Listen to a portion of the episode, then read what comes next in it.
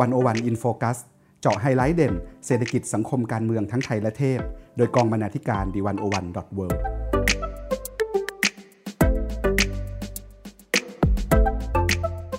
สวัสดีค่ะคุณผู้ฟัง ขอต้อนรับเข้าสู่รายการ101 In Focus EP ที่ 40 คุณผู้ฟังคะ เหตุการณ์ชุมนุมของคนเสื้อแดง เพื่อขับไล่รัฐบาลในเดือนเมษายน พฤษภาคม พุทธศักราช 2553 กลายเป็นประวัติศาสตร์ระยะใกล้ ที่สังคมไทยกล้ำกลืน ลืมไม่ได้จำไม่ลงค่ะ วันนี้จะพาคุณผู้ฟังมารู้จักตัวละครที่น่าสนใจจากเหตุการณ์ดังกล่าว อยู่กับดิฉัน วิลาวันบุญเกื้อกุลวงศ์และคุณทิติมีแต้มค่ะ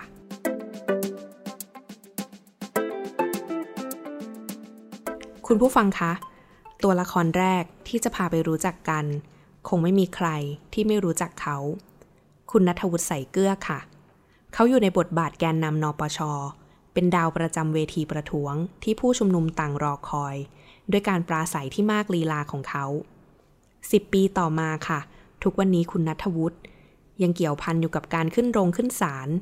ทั้งส่วนคดีของตัวเขาเองในฐานะแกนนำและการเดินสายไปตามหน่วยงานต่างๆ คุณทิติจะช่วยพาให้เราไปรู้จักกับเขาในบทสัมภาษณ์นัทวุฒิใส่เกลือหนึ่งทศวรรษความตายแปลกหน้าในประวัติศาสตร์ไร้เสียง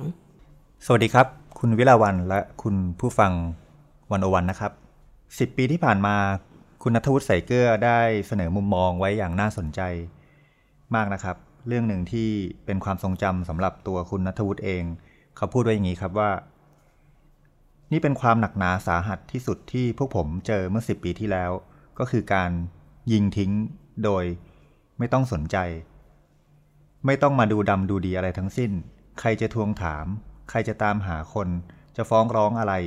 ก็ปล่อยไป เพราะว่าเข้าถึงคดีความไม่ได้ เราถามคุณนัทวุฒิว่าคิดว่าเงื่อนไขอะไรที่ทำให้ผู้มีอำนาจ มองว่าการยิงทิ้งเป็นเรื่องที่ทำได้ ไม่ต้องมีกระบวนการอะไรเป็นพิเศษ คุณนัทวุฒิมองอย่างนี้ครับว่า มันมีตัวแบบอย่างน้อย 3 เหตุการณ์สำคัญ คือเหตุการณ์ 14 ตุลา เหตุการณ์ 6 ตุลา และเหตุการณ์พฤษภาธมิน มีการปราบปรามประชาชน และไม่มีการเอาผิดผู้กระทำเมื่อมีตัวแบบอยู่ คนถืออำนาจใน 10 ปีก่อน ก็อาจคิดว่ามันทำได้ ประกอบกับกระบวนการทำลายความชอบธรรมการต่อสู้ของประชาชนเกิดขึ้นมาอย่างต่อเนื่องหลายปี ผมคิดว่า กรณี 6 ตุลาเป็นชะตากรรมที่ใกล้เคียงกับปี 2553 เพราะพลังที่ออกมาต่อสู้ เป็นพลังที่ถูกกระทำพ่ายแพ้ เจ็บตาย กระจัดพัดพลายถูกจับถูกล่า เนิ่นนานหลายปีถึงมีคนค่อยๆ พูดถึงประวัติศาสตร์ 6 ตุลา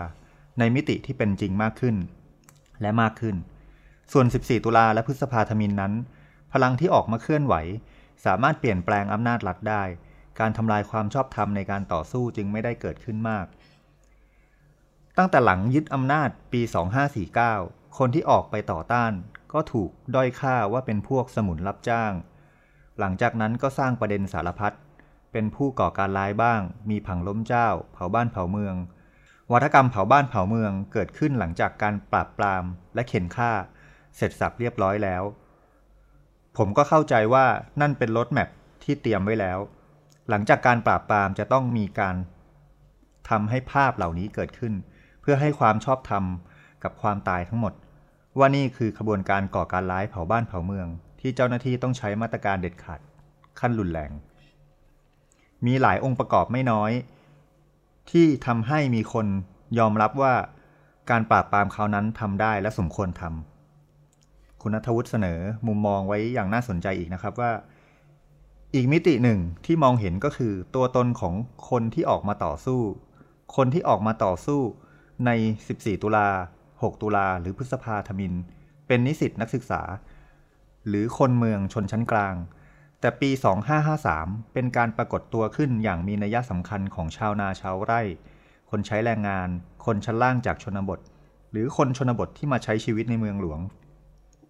เป็นครั้งแรกในประวัติศาสตร์ของการต่อสู้ทางการเมืองไทย คนพวกนี้แทบไม่เคยส่งเสียงในบรรทัดประวัติศาสตร์ทางการเมืองมาก่อน หรือพยายามส่งเสียงมาตลอด แต่เสียงไม่เคยดังเหมือนปี 2553 เมื่อคนเหล่านี้ไหลบ่าเข้ามาในกรุงเทพ แล้วถูกกระทำด้วยความรุนแรง เสียงความตายของพวกเขาก็เลยดูแผ่วเบา กว่าความตายของนิสิตนักศึกษาหรือชนชั้นกลาง ในประวัติศาสตร์ก่อนหน้านั้น มันเป็นชีวิตชาวบ้าน ชาวไร่ชาวนาซึ่งมาหุงข้าวหุงปลากันอยู่ที่ราชประสงค์มานึ่งข้าวเหนียวตากปลาเค็มกันอยู่แถวสะพานผ่านฟ้า คนเหล่านี้อาจจะมีตัวตนต่อความรู้สึกของสังคมน้อยกว่า อาจจะมีคุณค่าความเป็นมนุษย์น้อยกว่ากลุ่มอื่น ๆ ในความรู้สึกของคนบางส่วน คุณนัทวุฒิพูดอย่างนี้นะครับ มันเป็นความเจ็บปวด และเป็นสิ่งที่ไม่ถูกต้อง แต่ผมเกรงว่าเป็นความจริงที่อยู่ในสังคมไทย ผมเห็นบางคนโพสต์ข้อความว่า ตอนที่มวลชนเสื้อแดง แห่ขบวนรถไปตามถนน ในกรุงเทพ บางคนเห็นคนเสื้อแดงแล้วก็ร้องไห้ กลัว เขาไม่เคยเห็นภาพคนที่เป็นชาวบ้านมาปรากฏตัวในกรุงเทพมากมายขนาดนี้ เป็นคำอธิบายที่ผมไม่สามารถเข้าถึงได้ว่าคุณกำลังรู้สึกอะไรอยู่ แต่ผมเชื่อว่ามีความรู้สึกแบบนี้อยู่จริง พวกเขาจึงเป็นคนแปลกหน้าในประวัติศาสตร์ของการต่อสู้ทางการเมืองในสังคมไทย และเป็นคนแปลกหน้าที่ไม่เคยมีความหมายมาก่อนด้วยซ้ำไป จริงอยู่ว่าเรามีคนชั้นกลางปัญญาชน คนที่มีสถานะบทบาทสำคัญ ในสังคมจำนวนมากพอสมควรที่ให้การสนับสนุน แต่ภาพที่ปรากฏจริง ๆ คนเสื้อแดงที่ออกมายืนกลางถนนส่วนใหญ่ เป็นคนระดับล่างลงไป ผมก็เลยทิ้งพวกเขาไม่ได้ ผมยังยืนยันตลอดเวลาว่า ประวัติศาสตร์ของการต่อสู้ของประชาชนเมื่อปี 2553 จะต้องมีคนคอยปกป้อง ต้องมีคนอธิบาย คอยต่อสู้เรียกร้องให้ ผมยังไม่มีปัญญาจะเอาความยุติธรรมมาให้ แต่ผมจะพยายามอย่างถึงที่สุด ที่จะปกป้อง ไม่ให้ความอายุติธรรม เข้ามากระทำกดขี่ตอกย้ำซ้ำแล้วซ้ำเล่าอีกต่อไป นี่ก็คือมุมมองของคุณนัทวุฒิใส่เกลือแกนนำนปชครับ คุณวิลาวัน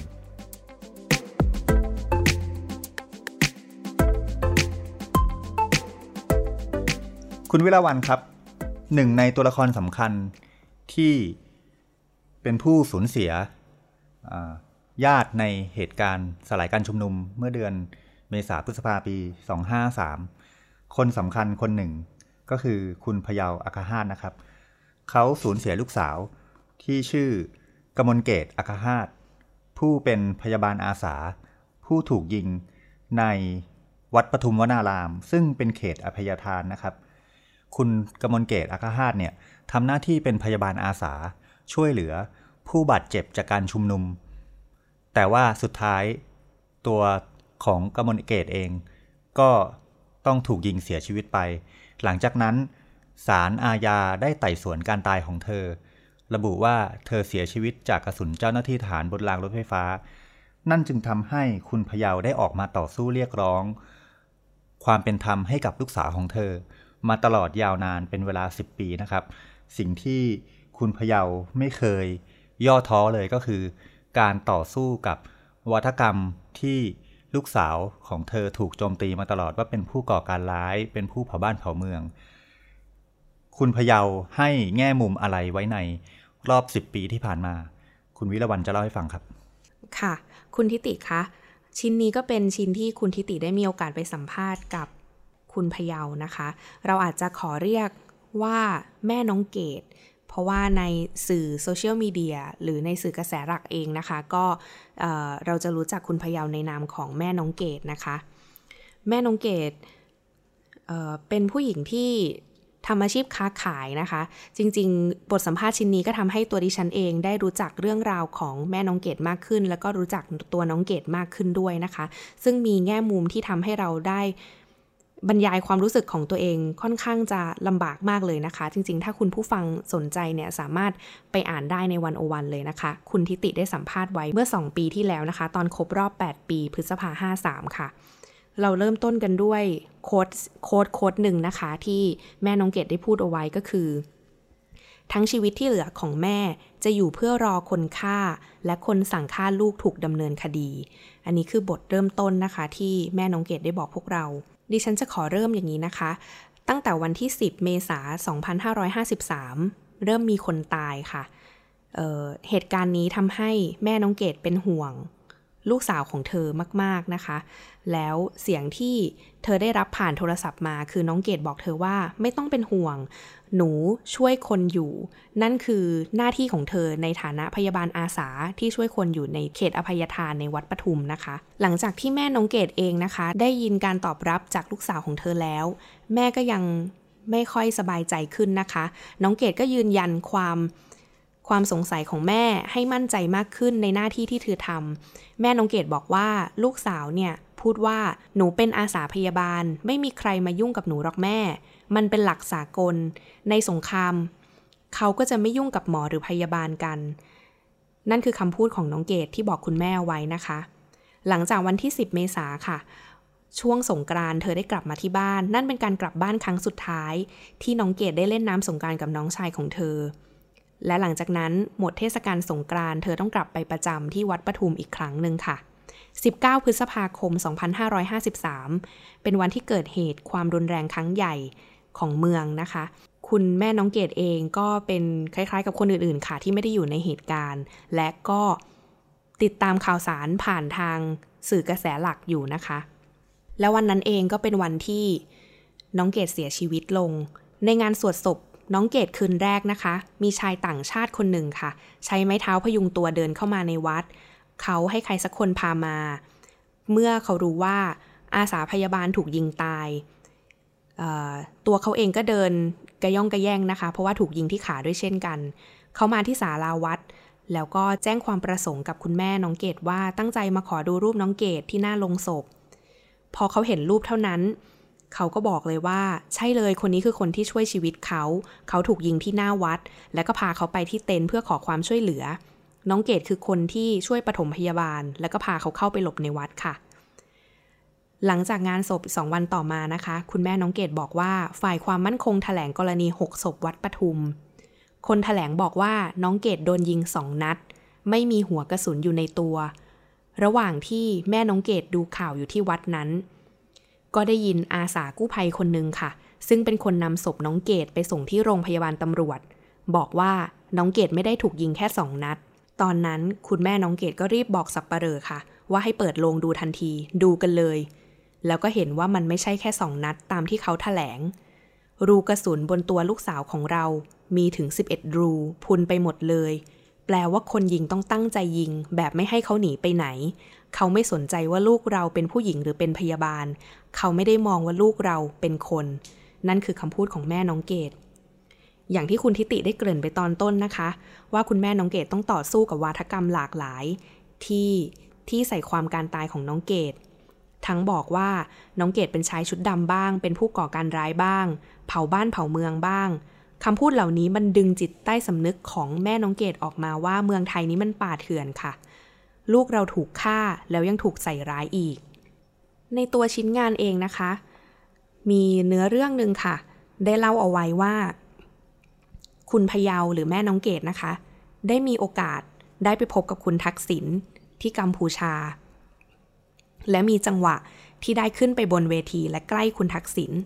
ช่วงนั้นเป็นช่วงที่มีข่าวเรื่องนิรโทษกรรมค่ะคุณผู้ฟัง แม่น้องเกดบอกเราว่า เธอกระซิบที่ข้างหูคุณทักษิณเพราะว่าบนเวทีมันเสียงค่อนข้างดัง เธอบอกคุณทักษิณว่า ดิฉันไม่เอานิรโทษกรรมเหมาเข่งนะคะ คุณทักษิณพงะมองหน้าเรา เรายิ้ม ยกมือไหว้แล้วก็เดินลงเวทีไป นั่นคือสิ่งที่ คุณพยาวได้เล่าให้กับพวกเราฟังในบทสัมภาษณ์ชิ้นนี้ค่ะ คุณผู้ฟัง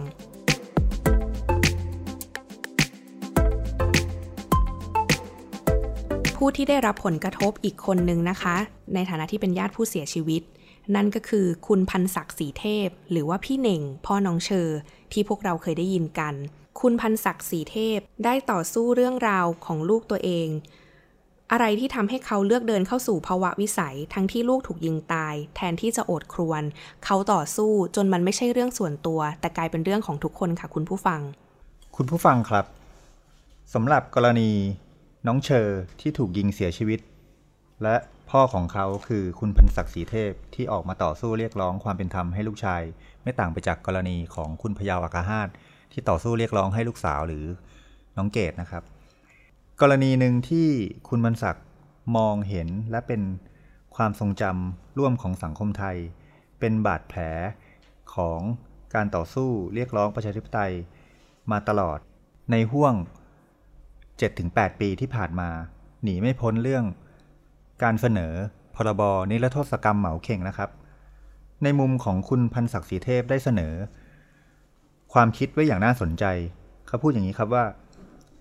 ในมุมของญาติผู้สูญเสียจากเหตุการณ์สลายการชุมนุมปี 53 ร่างกฎหมายนิรโทษกรรมเหมาเข่งเกิดขึ้นในสมัยรัฐบาลยิ่งลักษณ์ชินวัตร อาจเป็นกระสุนนัดที่สองที่ทำให้เกิดความเจ็บปวดแปลบขึ้นในอก และสร้างรอยร้าวในหมู่ประชาชนที่เลือกยืนข้างประชาธิปไตย พ่อน้องเชอหนึ่งในคนที่ออกมาค้านพรบนิรโทษกรรมเหมาเข่ง ฉบับนี้ เขาพยายามเสนอร่างกฎหมาย ขึ้นมาอีกหนึ่งฉบับก็คือฉบับผู้สูญเสีย แต่ว่าพายุทางการเมืองก็โหมแรงจนเลยเถิด ไปเป็นเงื่อนไขให้สุเทพเทือกสุบรรณแกนนำกปปส ได้ออกมาชุมนุมชัดดาวกรุงเทพ และกวักมือเรียกกองทัพ เข้ามายึดอำนาจในปี 2557 นะครับ คุณพันศักดิ์มองว่า ตั้งแต่ตอนที่ทำงานอยู่ในภาคเอกชน เรารู้อยู่แล้วว่าถ้ามีการยื่นร่างพระราชบัญญัติเข้าไปโดยไม่ได้มีเนื้อหาเฉพาะเจาะจง มันจะต้องมีการเพิ่มเนื้อหา ยัดไส้ ไปแปลยัตติวาระที่สองที่สามแน่นอน เมื่อเรารู้เรื่องนี้โดยสภาพ การที่พักการเมืองที่ได้รับความนิยมชมชอบจากประชาชน โดยเฉพาะคนที่ถูกสังหารหมู่มา ถ้าคุณเข้าใจกระบวนการการออกพระราชบัญญัติ แล้วคุณยังยื่นร่างเข้าไปโดยไม่คำนึงถึงการแปลยตติมันจะมีปัญหาตามมาแน่ๆ คุณวันศักดิ์ก็เลยปรึกษาเพื่อนๆทนายความนักวิชาการ ว่าเรื่องนี้เป็นอย่างไรนะครับ คุณวันศักดิ์คิดว่าถ้าบรรดานักการเมืองร่างกฎหมายได้ ในฐานะผู้สูญเสียก็น่าจะร่างได้เหมือนกัน ฉบับที่เราช่วยกันร่างขึ้น เราร่างแบบขมวดปมลงไปเลยว่า ต้องการผลให้เจ้าหน้าที่รัฐ และผู้สั่งการดิ้นไม่หลุด คนทำผิดต้องได้รับโทษ ไม่ว่าจะฝ่ายไหน เพราะเป็นสิ่งที่ทุกคนเรียกร้องอยู่แล้ว แต่ยังไม่ได้ทันขยับอะไร แกนนำนปช ที่ได้ยินข่าวการเคลื่อนไหวของพวกเรา ก็รีบออกมาให้ความเห็น ว่าร่างของกลุ่มญาตินี้จะปล่อยให้ทหารพ้นผิด นี่เป็นสิ่งที่คุณบรรศักดิ์ศรีเทพรู้สึกเป็นปมในใจนะครับว่า อะไรทำให้เขารู้สึกเจ็บปวดครั้งที่สองจากการสูญเสียลูกชาย ในช่วงร่างพระราชบัญญัติอยู่ในการพิจารณาของคณะกรรมการในวาระที่สอง ก็เริ่มมีญาติของผู้เสียหายจากฝั่งนปชไปออกรายการทีวี เราจะเห็นพิธีกรถามคำถามชี้นำตลอด แต่ที่ตลกคือเวลาพูดสรุปตอนท้าย บรรดาญาติญาติก็จะบอกว่าคนผิดต้องได้รับการลงโทษ นี่เป็นสิ่งที่ผู้สูญเสียมีสำนึกอยู่ในใจลึกๆ โดยที่ไม่ได้เป็นไปในทิศทางเดียวกันกับแกนนำนปช หรือแกนนำของพรรคเพื่อไทยที่พยายามจะเสนอพระราชบัญญัตินิรโทษกรรมเหมาเข่งนี้นะครับ คุณพันศักดิ์พูดต่อว่า และพอรัฐประหารสิ่งแรกที่เราทำก็คือเงี่ยหูฟังข่าว สมัยที่ผมทำงานอยู่ภาคเอกชน เวลาเราได้ยินข่าวเล็ก ๆ เราต้องจับประเด็นให้ไว เพราะมันเหมือนการโยนหินถามทาง ถ้าคุณเป็นผู้มีส่วนได้ส่วนเสียและตามเรื่องนี้มาตลอด คุณจะเข้าใจว่าคนที่ยึดอำนาจก็คือพวกเดียวที่เป็นกรรมการอยู่ในศูนย์อำนวยการสถานการณ์ฉุกเฉินหรือสอชอนั่นเอง แม้ว่าตอนนั้นจะไม่ได้นั่งหัวโต๊ะก็ตามพลเอกประยุทธ์ ผู้ซึ่งเป็นนายกรัฐมนตรีในขณะนี้ ตอนนั้นยังเป็นรองผบทบอยู่พลเอกอนุพงศ์เผ่าจินดา ก็เป็นผบทบในวันนั้น วันนี้ก็เป็นรัฐมนตรีว่าการกระทรวงมหาดไทย พวกเขามีส่วนได้ส่วนเสียทั้งหมด ถ้าเราไปดูว่าใครวางแผนยุทธศาสตร์ ในการสลายการชุมนุม ทุกคนก็จะโดนกันหมด คุณพันศักดิ์ศรีเทพมองว่ากรณีเรื่อง นิรโทษกรรมทำให้สังคมขัดแย้งรุนแรงบานปลาย จนนำมาสู่การอยู่ภายใต้เผด็จการการรัฐประหารมาในช่วงเวลา 6 ปีที่ผ่านมานะครับ แต่สิ่งที่อยู่ในส่วนลึกจิตใจของคุณพันศักดิ์ศรีเทพนั้น คือเรื่องอะไร คุณพันศักดิ์อธิบายว่า อาจจะเรียกได้ว่าวันที่ไม่มีเชอแล้วไม่ใช่ประเด็น ความคิดถึงไม่ใช่สาระสำคัญ ที่จำเป็นต้องออกมาต่อสู้ ก็เพราะว่าความยุติธรรมยังมาไม่ถึง และมันจะถูกทำให้หายไป เราเลยจำเป็นต้องสู้เพื่อเอาคนผิดมาลงโทษ เราต้องมีหลักประกันเรื่องสิทธิเสรีภาพในการชุมนุม เพราะรัฐไม่ได้เปิดกว้างที่จะฟังความเห็นของประชาชน มันต้องการความสงบ เป็นความสงบราบคาบ แต่ไม่ใช่ความสงบเรียบร้อย เวลาที่ผมพูดแบบนี้ ผมไม่ได้คิดถึงเชอแล้ว คุณบรรศักดิ์พูดถึงว่า ในการที่เขาเรียกร้องความยุติธรรมนี้ เขาไม่ได้ทำเพื่อเชอแล้วนะครับ แต่เขาทำเพื่อสังคมไทยทั้งหมด นี่เป็นสิ่งที่คุณพันศักดิ์ศรีเทพได้ออกมามีบทบาทสำคัญในทางสาธารณะในการเรียกร้องความยุติธรรม ให้กับทั้งลูกชาย และก็สังคมไทยโดยรวมครับคุณวิลาวัน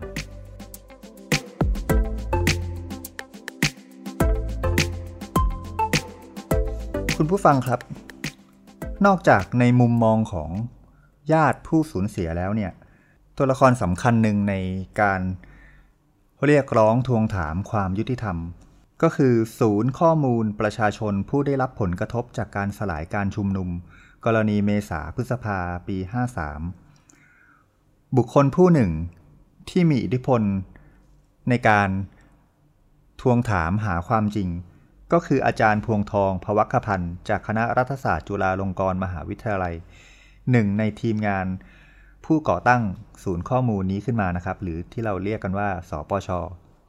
อาจารย์พวงทองเป็นผู้หนึ่งที่พยายาม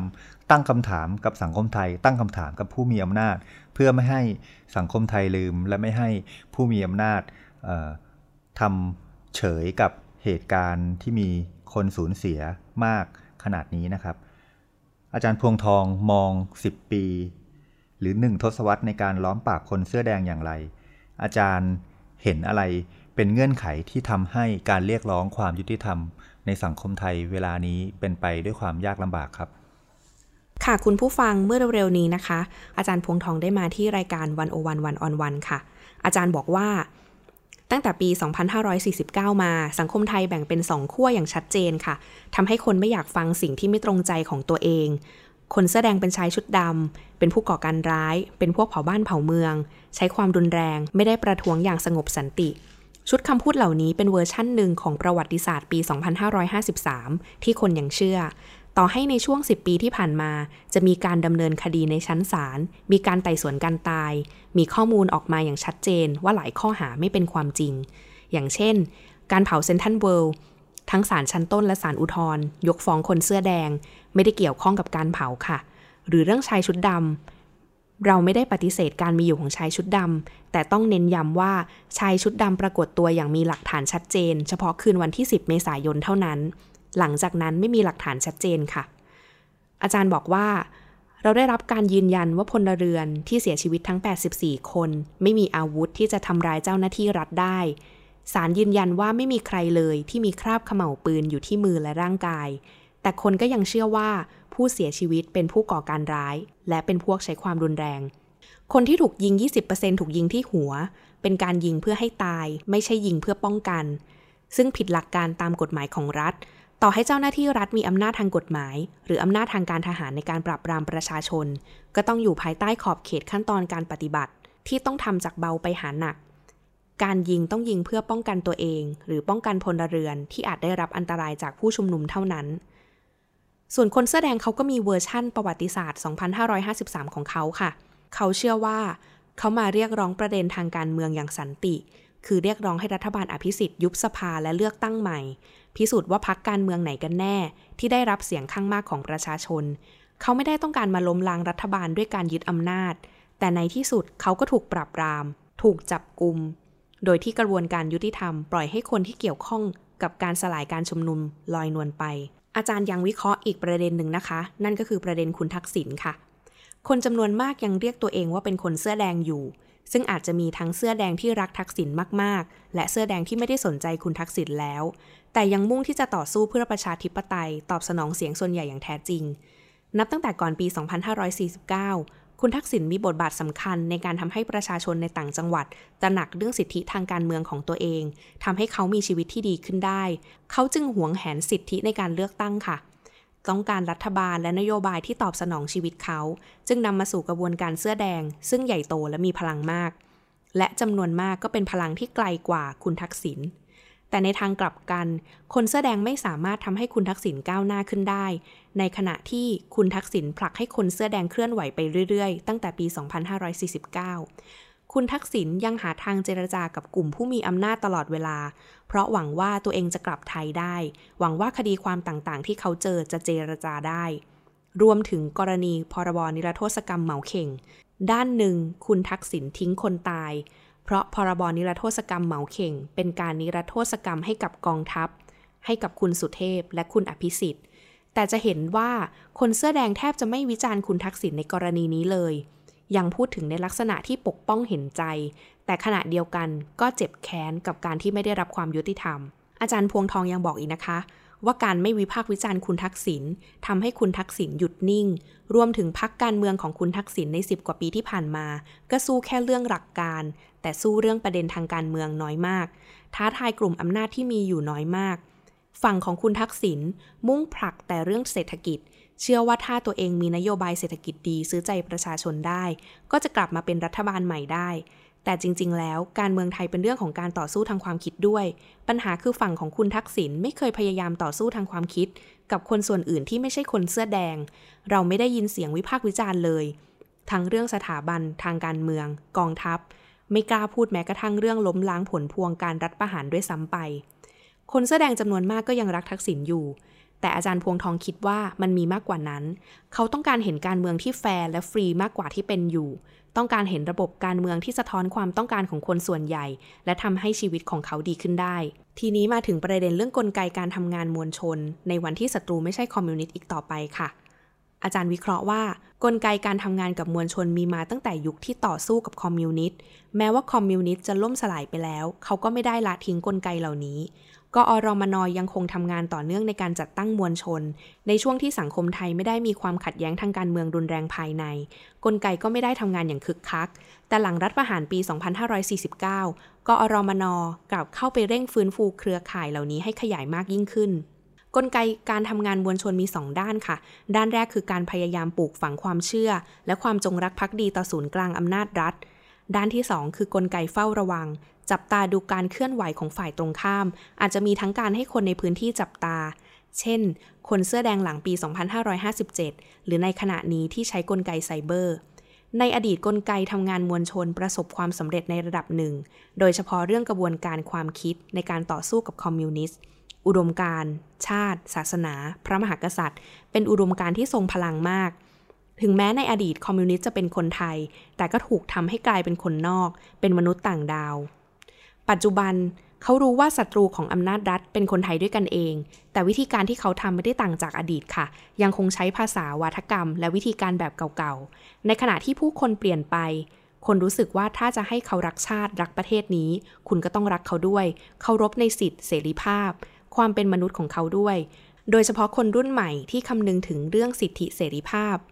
วาทกรรมเก่าๆที่ให้คนเชื่อฟังอยู่ภายใต้ระบบอุปถัมภ์เชื่อคนที่มีอำนาจมากกว่า มันล้าสมัยแล้ว สิ่งที่เขาล้มเหลวในปัจจุบัน คือการควบคุมอุดมการณ์ทางความคิดของคน ดังนั้นเราจึงเห็นว่าเขาไปลงทุนกับกลไกปราบปรามมากยิ่งขึ้น ทั้งเรื่องการสอดส่องทางไซเบอร์ และการฟ้องร้องคดีต่างๆ เช่น การใช้มาตรา 116 มาตรา 44 และพรบคอมพิวเตอร์ค่ะ กรณีคนเสื้อแดงเป็นคนแปลกหน้าทางประวัติศาสตร์จริงหรือเปล่า อาจารย์เทียบให้เห็นว่า มีคนเปรียบเทียบว่า 14 ตุลาเหมือนกับพฤษภา 35 เป็นเหตุการณ์ที่ประชาชนชนะ ส่วน 6 ตุลาและพฤษภา 53 คล้ายกันที่ประชาชนแพ้ คือถูกปราบปราม และคนที่เกี่ยวข้องก็ลอยนวลพ้นผิด แต่เหตุการณ์ทั้งสองไม่ได้เหมือนกันเสียทีเดียวค่ะ หลายๆเรื่องพฤษภา 53 ดีกว่า 6 ตุลาเสียอีกทันทีที่เกิดเหตุการณ์ 6 ตุลาขึ้น คนเป็นเหยื่อถูกกระทำซ้ำ ครอบครัวถูกกล่าวโทษ ว่าเลี้ยงลูกยังไงให้กลายเป็นคอมมิวนิสต์ ไม่ต้องพูดถึงความหวังต่อกระบวนการยุติธรรมเลยค่ะ คนต้องปิดปากเงียบ หลายครอบครัวเอาหนังสือของลูกไปเผา ผ่านมา 20 ปี คนถึงเริ่มพูดถึง 6 ตุลาใหม่ แต่ก็พูดแบบกลัวๆ ครอบครัวยังไม่กล้าให้สัมภาษณ์ แต่อย่าลืมว่าหลังปี 2553 ไม่กี่เดือน ก็มีการชุมนุมขึ้นมาใหม่ค่ะ นำโดยคุณสมบัติบุญงามอนง หรือบอกลายจุดไปจัดชุมนุมที่ราชประสงค์ประกาศว่าที่นี่มีคนตาย หรือการที่กลุ่มของเรากล้าเขียนประวัติศาสตร์ในหนังสือ ความจริงเพื่อความยุติธรรม 6 ตุลาทำแบบนี้ไม่ได้ ต้องรอเวลาถึง 20 ปี แสดงให้เห็นว่าสังคมเปลี่ยนไปเร็วมาก รัฐไม่สามารถผูกขาดการรับรู้ของคนได้อย่างเข้มแข็งเหมือนในอดีตแล้ว เรามี Facebook เรามีพื้นที่ในโลกออนไลน์ ที่จะเขียนบันทึกประกาศจุดยืนของเรา และนั่นก็คือสิ่งที่อาจารย์พวงทองได้พูดกับเรา ในรายการวันโอวันวันออนวันค่ะ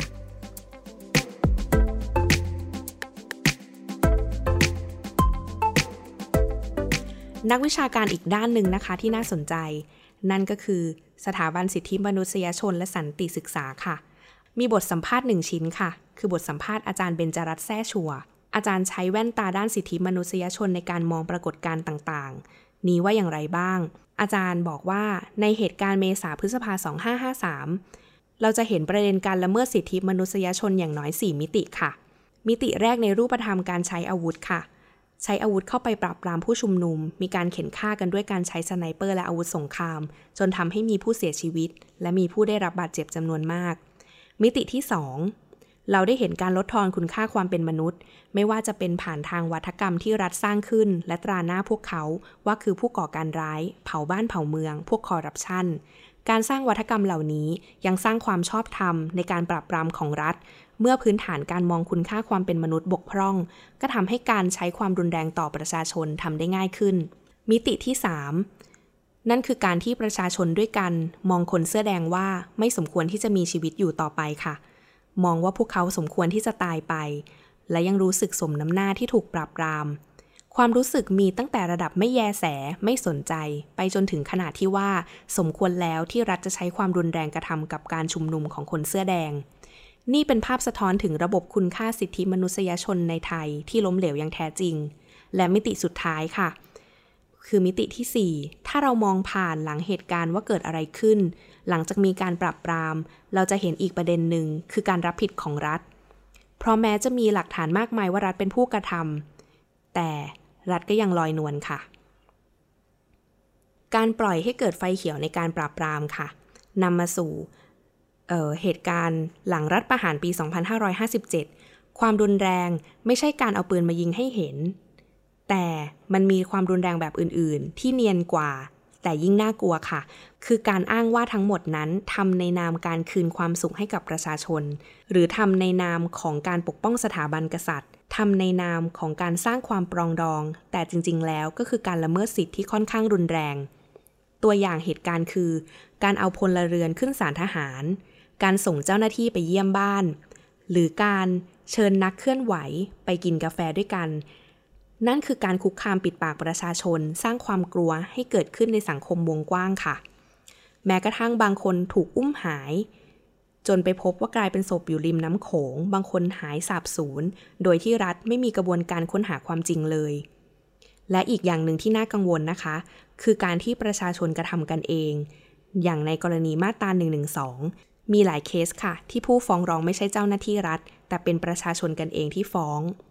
หรือการไล่ล่าประจานคนที่เห็นต่างทางการเมือง เป็นรูปแบบการละเมิดที่ดูเหมือนจะไม่รุนแรง แต่จริง ๆ แล้วรุนแรง และกำลังถูกสร้างให้กลายเป็นมาตรฐานใหม่ในสังคมนี้ และบทบาทที่ท้าทายของนักสิทธิมนุษยชนเป็นอย่างไร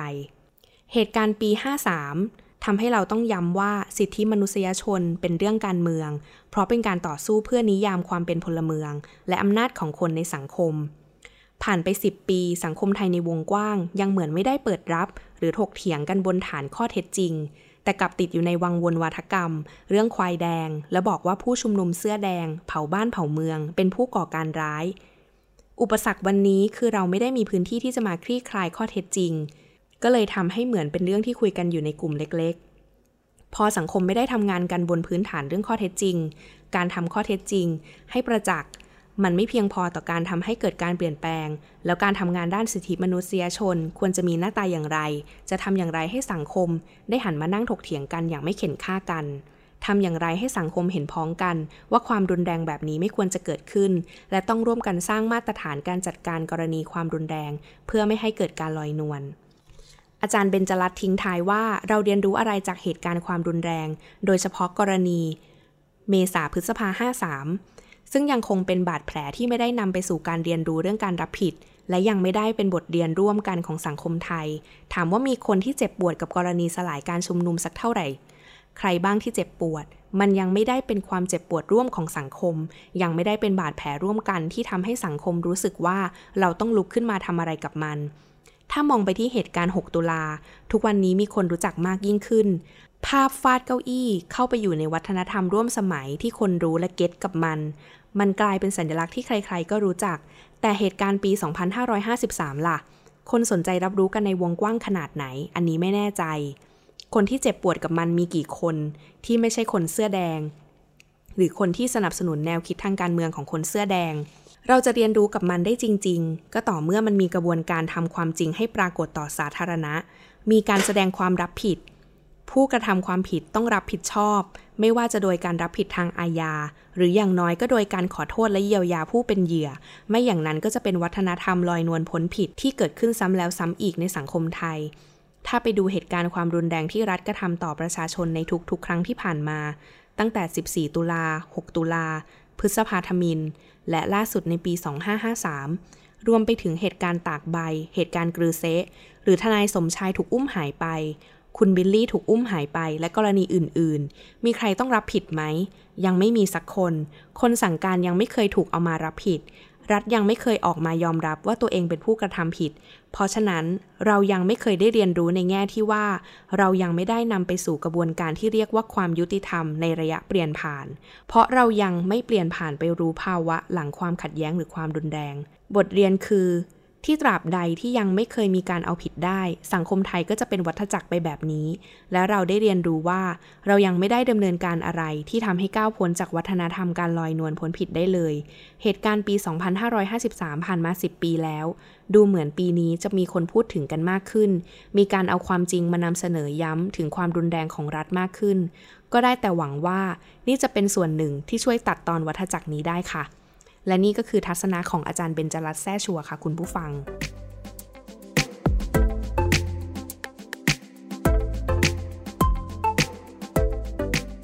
คุณผู้ฟังคะ และอีกหนึ่งตัวละครค่ะ คืออาจารย์กรพินพัวพันสวัสดิ์แห่งคณะรัฐศาสตร์จุฬาลงกรณ์มหาวิทยาลัย อาจารย์เป็นผู้ศึกษาวิจัยมวลชนคนเสื้อแดง ในประเด็น ตาสว่างปากกระซิบ งานของอาจารย์มีชื่อว่า My eyes are open but my lips are whispering linguistic and symbolic forms of resistance in Thailand during 2006 to 2016 ค่ะคำว่าตาสว่างปากกระซิบคืออะไร ดิฉันก็ต้องยอมรับนะคะว่าเพิ่งได้ยินครั้งแรก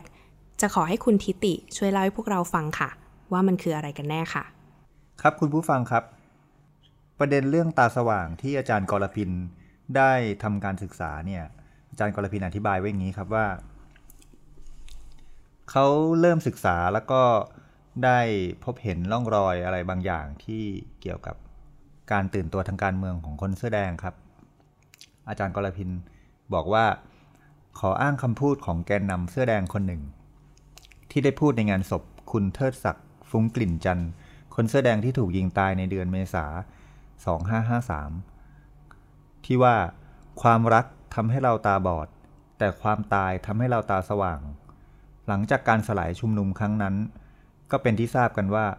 คำที่เรียกว่าตาสว่างได้แพร่หลายไปในวงกว้าง ฉะนั้นถ้าจะย้อนกลับไปว่าตาสว่างมีที่มาจากไหน ก็อาจจะเข้าใจได้ว่ามันไม่ได้เกิดขึ้นอยู่ดีๆ จะผุดขึ้นมาจากในงานศพปี 53 นั้นนะครับคำคำนี้ถือได้ว่าเป็นศัพท์ทางการเมืองที่สำคัญ ในทัศนะของอาจารย์กรพิน บอกว่าไม่เพียงแต่จะสะท้อนสภาวะการเปลี่ยนแปลงทางความคิดความเชื่อผู้พูดแล้ว หากแต่ยังเป็นคำสั้นๆ ที่ผู้พูดใช้สื่อถึงบางอย่างที่อาจจะไม่สามารถกล่าวอย่างเปิดเผยได้ ในสังคมที่ยังไม่เป็นประชาธิปไตย เมื่อย้อนรอยสืบสอบก็พบว่า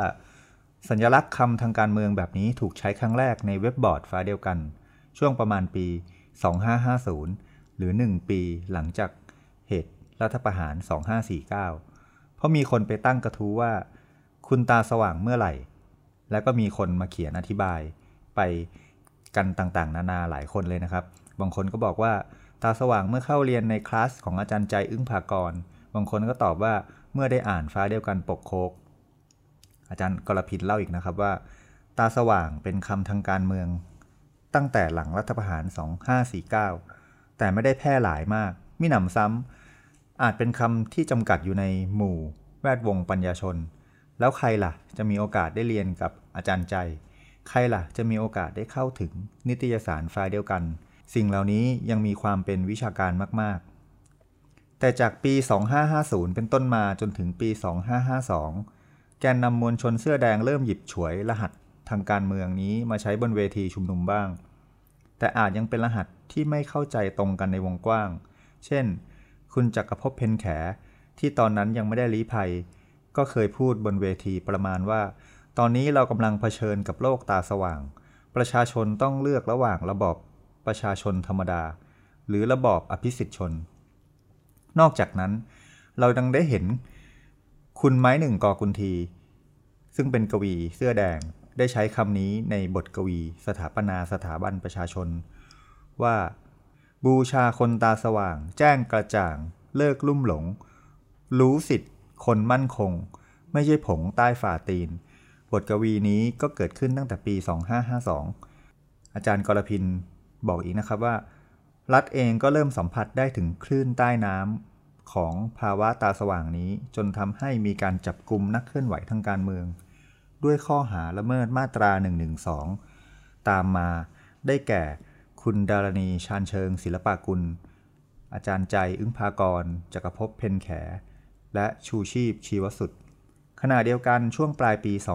2552 ขบวนการเสื้อแดงเองก็มีการถวายตีกาขอพระราชทานอภัยโทษให้ทักษิณชินวัตรด้วย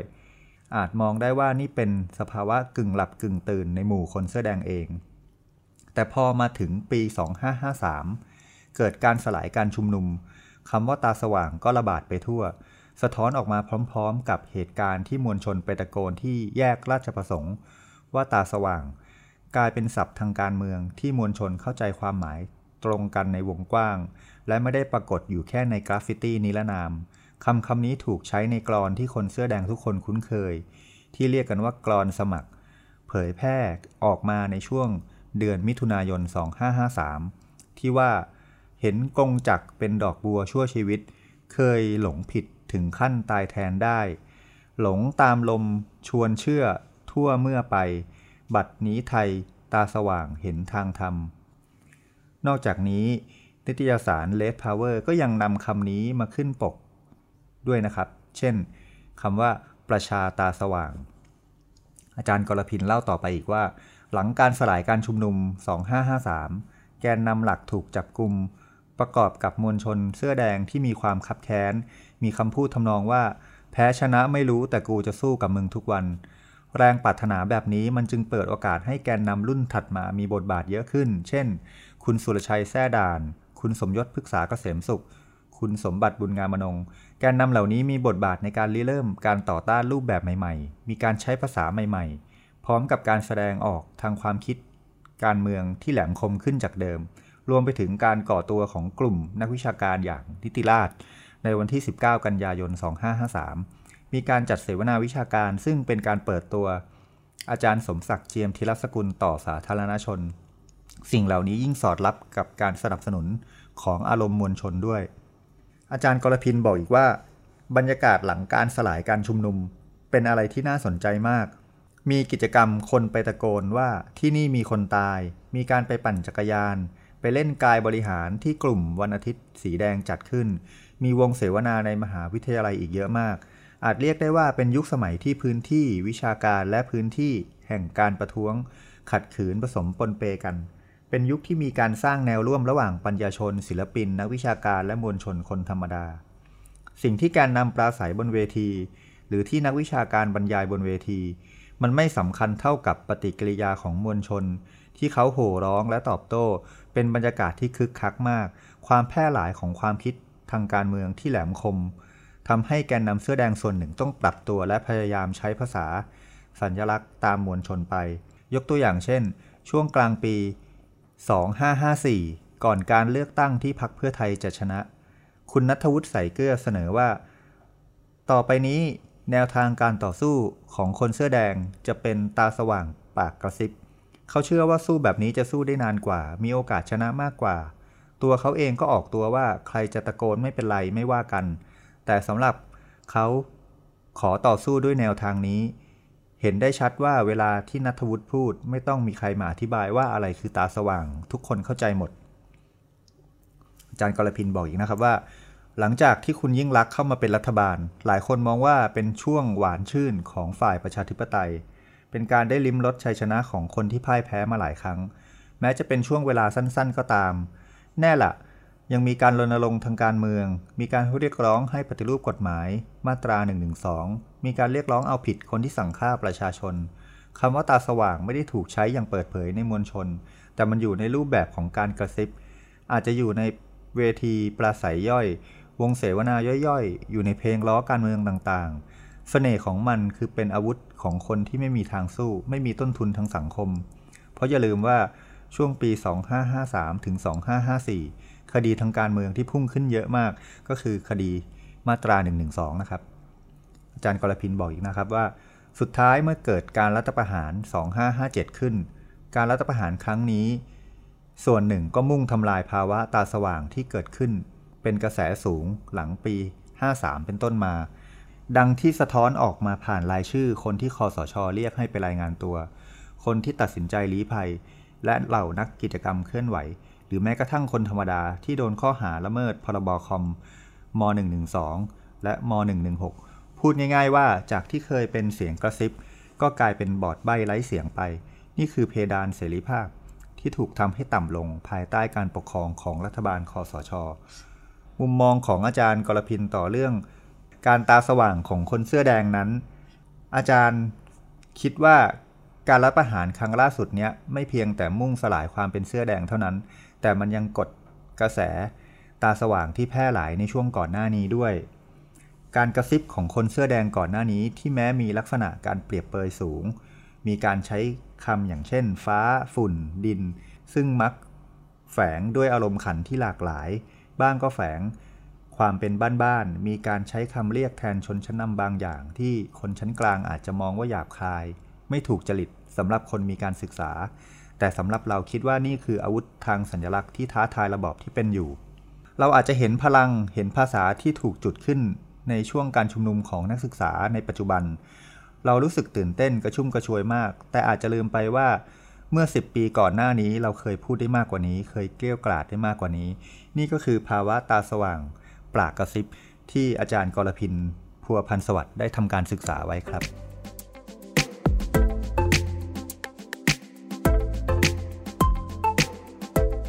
คุณผู้ฟังครับ นอกจากตัวละครที่เราได้เล่ามาให้ฟังทั้งหมด ในกรณีการลำลึกเหตุการณ์สลายการชุมนุมเดือนเมษาพฤษภาห้าสามคนสุดท้ายที่เราจะลืมไม่ได้เลยและมีบทบาทสำคัญอย่างสูงต่อการชุมนุมประท้วงในรอบ 10 ปีที่ผ่านมาที่สังคมไทยจดจำได้ดีก็คือ ภาพจำของคุณสมบัติบุญงามอนงหรือบอกอไรจุดนะครับ นอกจากความเป็นนักคิดและนักกิจกรรมทางสังคม เขายังเป็นผู้สร้างนวัตกรรมในการท้าทายเผด็จการมากที่สุดคนหนึ่งของประเทศไทยคำถามคือหลังจากที่รัฐบาลเมื่อปี 2553 ได้ใช้กระสุนจริง กับผู้ชุมนุมเสื้อแดง มีคนตายเฉียดร้อยและอีกไม่น้อยถูกยิงที่หัว เลือดนองเมืองกรุง ควันไฟและกลิ่นไหม้คลุ้งไปทั่วเมือง คุณสมบัติตกผลึก จากประสบการณ์ตรงนั้นอย่างไร คุณสมบัติเล่าให้ฟังนะครับว่า เรื่องที่ผมไม่เคยเขียนเล่าในที่สาธารณะสำหรับเหตุการณ์เมษาพฤษภา 53 เรื่องหนึ่งคือ ตอนที่เวทีใหญ่ที่ราชประสงค์ถูกล้อม และมวลชนไม่สามารถเข้าไปในพื้นที่ได้ ผมมาช่วยครูประทีปที่เวทีย่อยคลองเตย หลังจากขึ้นพูดบนเวที คุณธนาธรจึงรุ่งเรืองกิจได้มาคุยกับผมที่หลังเวทีและเล่าปัญหา ที่ถนนราชปรลบว่า มีประชาชนโดนยิงที่นั่นหลายคนมาก และน้องเชอร์ก็เป็นหนึ่งในนั้น เพราะมวลชนพยายามหาทางเข้าไปที่เวทีใหญ่ แต่ถูกทหารยิงสกัด ผมถามธนาธรว่าต้องการให้ผมทำอะไร คุณธนาธรตอบหนูลิงว่า พี่หนูลิงต้องไปตั้งเวทีที่สามเหลี่ยมดินแดง เพื่อไม่ให้คนหลุดเข้าไปในแดนสังหาร คุณสมบัติ อธิบายว่าไม่ต้องคิดอะไรมาก ผมปฏิเสธทันที ผมจะไปรับผิดชอบชีวิตคนได้อย่างไร ถ้าผมตั้งเวทีแล้ว คนยังเข้าไปในราชปารบเขาไม่เชื่อผมเกิดเจ็บตายขึ้นมา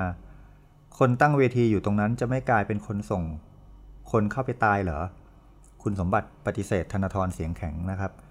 แล้วก็อธิบายต่อว่า ขออภัยครับเอก ผมทำสิ่งนั้นไม่ได้ การสนทนาก็จบลง ผมเดินไปยังพื้นที่โดยรอบ เวทีที่คลองเตยสักพักใหญ่ ธนาธร ก็มายืนข้างๆ ผมอีกครั้ง และบอกกับคุณสมบัติว่า ถ้าพี่ไม่ช่วยจะมีคนโดนยิงและตายที่นั่นอีกเยอะ เราไม่มีทางอื่นนอกจากตั้งเวทีเรียกคนให้ออกห่างจากถนนราชปารลบคุณสมบัติบอกว่า ผมสะบดในใจที่ได้ยินเอกพูดแบบนั้นกับผมครั้งที่สอง จริง ๆ ผมโกรธเขามากที่เอาภาระนี้โยนใส่บ่าผม แล้ววันรุ่งขึ้น คุณสมบัติก็บอกว่า ผมก็ยืนอยู่บนรถหกล้อที่มีชุดเครื่องเสียงตรงสามเหลี่ยมดินแดง เพื่อทำภารกิจที่ผมกลัวจะทำนี่คือหนึ่งในมุมมองจากเหตุการณ์ที่คุณสมบัติได้เผชิญมาโดยตรงในเดือนพฤษภา 53 นะครับ แต่มุมมองในปัจจุบันจากการตกผลึกในรอบหนึ่งทศวรรษที่ผ่านมา คุณสมบัติ มองย้อนกลับไป และเสนอความเห็นไว้กับวันโอวัน อย่างนี้ครับ คุณผู้ฟัง คุณสมบัติบอกว่า ผมคิดว่าคนเสื้อแดง ไม่เข้าใจเรื่องผลกระทบของการปิดราชประสงค์ คุณไปปิดตั้งแต่เซนทันเวิลด์สยามพารากอนมาบุญคอง และเกสรพลาซ่าสี่ห้างนี้เป็นห้างที่คนในกรุงเทพมีประสบการณ์ร่วมมีภาพจำเพราะทุกปีเขาก็เขาดาวกันที่เซนทันเวิลด์คนพวกนี้ไม่ว่าจะมีแฟนคนแรกหรือแฟนคนที่เท่าไหร่ก็แล้วแต่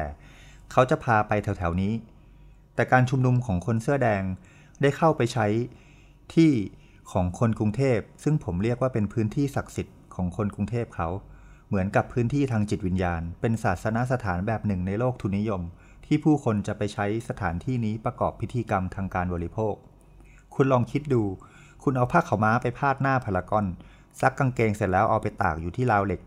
คนที่เดินผ่านพารากอนบ่อยๆ เห็นภาพนี้เขาจะกรี๊ดไหม ในมุมของคนกรุงเทพมันเหมือนถูกเหยียด และไม่เคารพต่อคุณค่าในการบริโภคของเขา มากกว่านั้นคุณยังไปตั้งซ่วมกันที่หน้าห้าง ชีวิตคุณจะได้เจอภาพเหล่านี้เหรอ ถ้าไม่มีคนเสื้อแดง มันเป็นสถานที่ที่ถูกสร้างขึ้นเป็นแลนด์มาร์คของกิจกรรมด้านบริโภคนิยม พอคนเสื้อแดงเข้าไปยึดเลยทำให้คนกรุงเทพโกรธ แล้วพอมีไฟไหม้เซนทันเวิลด์ไหม้ลงหนังสยาม มันใจหายสำหรับพวกเขา คุณสมบัติ บอกอย่างนี้อีกนะครับว่า ที่ผมพูดอย่างเงี้ยเหมือนอีเดียตแต่ก็เป็นเหตุผลที่ทำให้คู่ต่อสู้ของคนเสื้อแดงไม่ได้มีแค่รัฐในเวลานั้น รัฐสามารถสร้างแนวร่วมและนำไปสู่การออกใบอนุญาตฆ่าได้ จริง ๆ แล้วสออชเวลานั้นสามารถที่จะสลายการชุมนุมได้ตั้งแต่ต้นแล้วกำลังทุกอย่างพร้อมหมดแล้ว แต่ขาดอย่างเดียวคือความชอบธรรม รัฐก็รอจนมีใบอนุญาตออกมา เวลานั้นพระบางรูปก็พูดว่าฆ่าเวลาบาปกว่าฆ่าคน วัฒกรรมแบบนี้เป็นตัวแทนของความรู้สึกนึกคิดของคนกรุงเทพไม่น้อย ที่สนับสนุนให้รัฐบาลดำเนินการขั้นเด็ดขาดกับผู้ชุมนุม เพราะถ้ารัฐบาลไม่ได้รับใบอนุญาตเสียก่อน กระแสทางการเมืองก็จะย้อนกลับและควบคุมไม่ได้ เมื่อบทเรียนของการชุมนุม ที่คุณสมบัติได้ตกผลึกและอธิบายให้ฟังนะครับคำถามก็คือว่าแล้วในอนาคตถ้าหากจะมีการชุมนุมประท้วงต่อต้านเกิดขึ้นมาอีก จะทำอย่างไร อะไรคือความท้าทายใหม่ ท่ามกลาง ไวรัสโควิด แก๊สน้ำตา และการใช้กระสุนจริง คุณสมบัติอธิบายอย่างนี้ครับ คนที่เคยผ่านกิจกรรมทางการเมืองมาอย่างโชคโชนในอดีต เวลาจะเข้าไปร่วมกิจกรรมใด ๆ ในวันนี้ ก็ต้องคำนวณและประเมินแล้วว่าเป็นการลงทุนที่คุ้มค่าหรือไม่ หรือต้องรอศักยภาพใหม่ ๆ เพราะว่าศักยภาพเดิมมันไม่สามารถที่จะฝ่าแนวรับของอีกฝ่ายหนึ่งได้ แถมยังสร้างความเสียหายจำนวนมาก ถ้าจะมีใครนำขบวนอีกรอบหนึ่ง ก็ต้องทำให้เชื่อได้ว่าจะมีโอกาสเปลี่ยนผ่านได้นำไปสู่ความก้าวหน้าทางการเมืองได้จริง การเคลื่อนไหวทางการเมืองหากเคลื่อนโดยไม่คำนึงถึงกลุ่มต่างๆ จะเป็นการสร้างแนวร่วมมุมกลับให้อีกฝ่าย เสื้อแดงเป็นปฏิกิริยาจากเสื้อเหลือง และสลิมก็เป็นปฏิกิริยาจากเสื้อแดง ขบวนการนักศึกษา ในปัจจุบันต้องระมัดระวังในการสร้างแนวร่วมมุมกลับให้มาก เพราะคู่ต่อสู้ของคุณจะใช้แนวร่วมมุมกลับนี้ ในการทำให้ขบวนการต่อสู้รวน และรัฐก็จะใช้ความชอบธรรมนี้ กระทำต่อคุณอีกทีหนึ่งในภายหลัง ดังนั้น พื้นที่การต่อสู้ที่แท้จริงไม่ใช่บนถนน สนามต่อสู้ที่แท้จริงคือการรับรู้และวิธีคิด ความเข้าใจและระบบคุณค่าทางการเมือง ซึ่งมันอยู่ในหัวของคนไทย นี่ตั้งหากที่เราจะต้องทำส่วนปฏิบัติการชุมนุมเป็นแค่เครื่องมือหนึ่ง ที่จะเรียกร้องทำให้เกิดความสนใจ พื่อสื่อสารกับสังคม โดยปกติแล้ว รัฐบาลคุณประยุทธ์นี่ไม่ได้มีสิทธิ์ที่จะมาเป็นรัฐบาลอยู่แล้ว แต่ผมคิดว่า คนไทยเกลียดคุณประยุทธ์ไม่พอ เกลียดคุณประยุทธ์ที่ไม่ใช่ในฐานะนายประยุทธ์ แต่ในฐานะที่เป็นผู้มีอำนาจ หรือเป็นตัวแทนของคนที่ใช้อำนาจ คนไทยยังเกลียดสิ่งนี้ไม่มากพอ มันไม่เหมือนในพม่า ที่ประชาชนเขาไม่พอใจรัฐบาลทหารอย่างรุนแรง และมากพอที่จะลุกขึ้นไปเปลี่ยนแปลง เราต้องการปริมาณอย่างล้นหลามมากกว่าที่เป็นอยู่ เมื่อคุณภาพทางความคิดของประชาชนสูงขึ้น ก็จะนำไปสู่ปริมาณของประชาชนที่เป็นแนวร่วมมากขึ้น เมื่อปริมาณของประชาชนที่ต้องการสร้างประชาธิปไตยหรือล้มล้างเผด็จการมีมากพอ มันจะทำให้พื้นที่ยืนของเผด็จการหดแคบลงเรื่อยๆ จนไม่มีที่ยืน และจะเป็นการปรับเปลี่ยนรัฐบาล อะไรก็แล้วแต่ แต่พลังของความต้องการประชาธิปไตยต้องเยอะกว่าที่เป็นอยู่ นี่คือสิ่งที่คุณสมบัติบุญงามอนงได้เสนอ ไว้ในรอบหนึ่งทศวรรษที่ผ่านมา จากจุดตั้งต้นของการสลายการชุมนุมปี 253 และมีความสูญเสียเกิดขึ้นเป็นจำนวนมากครับ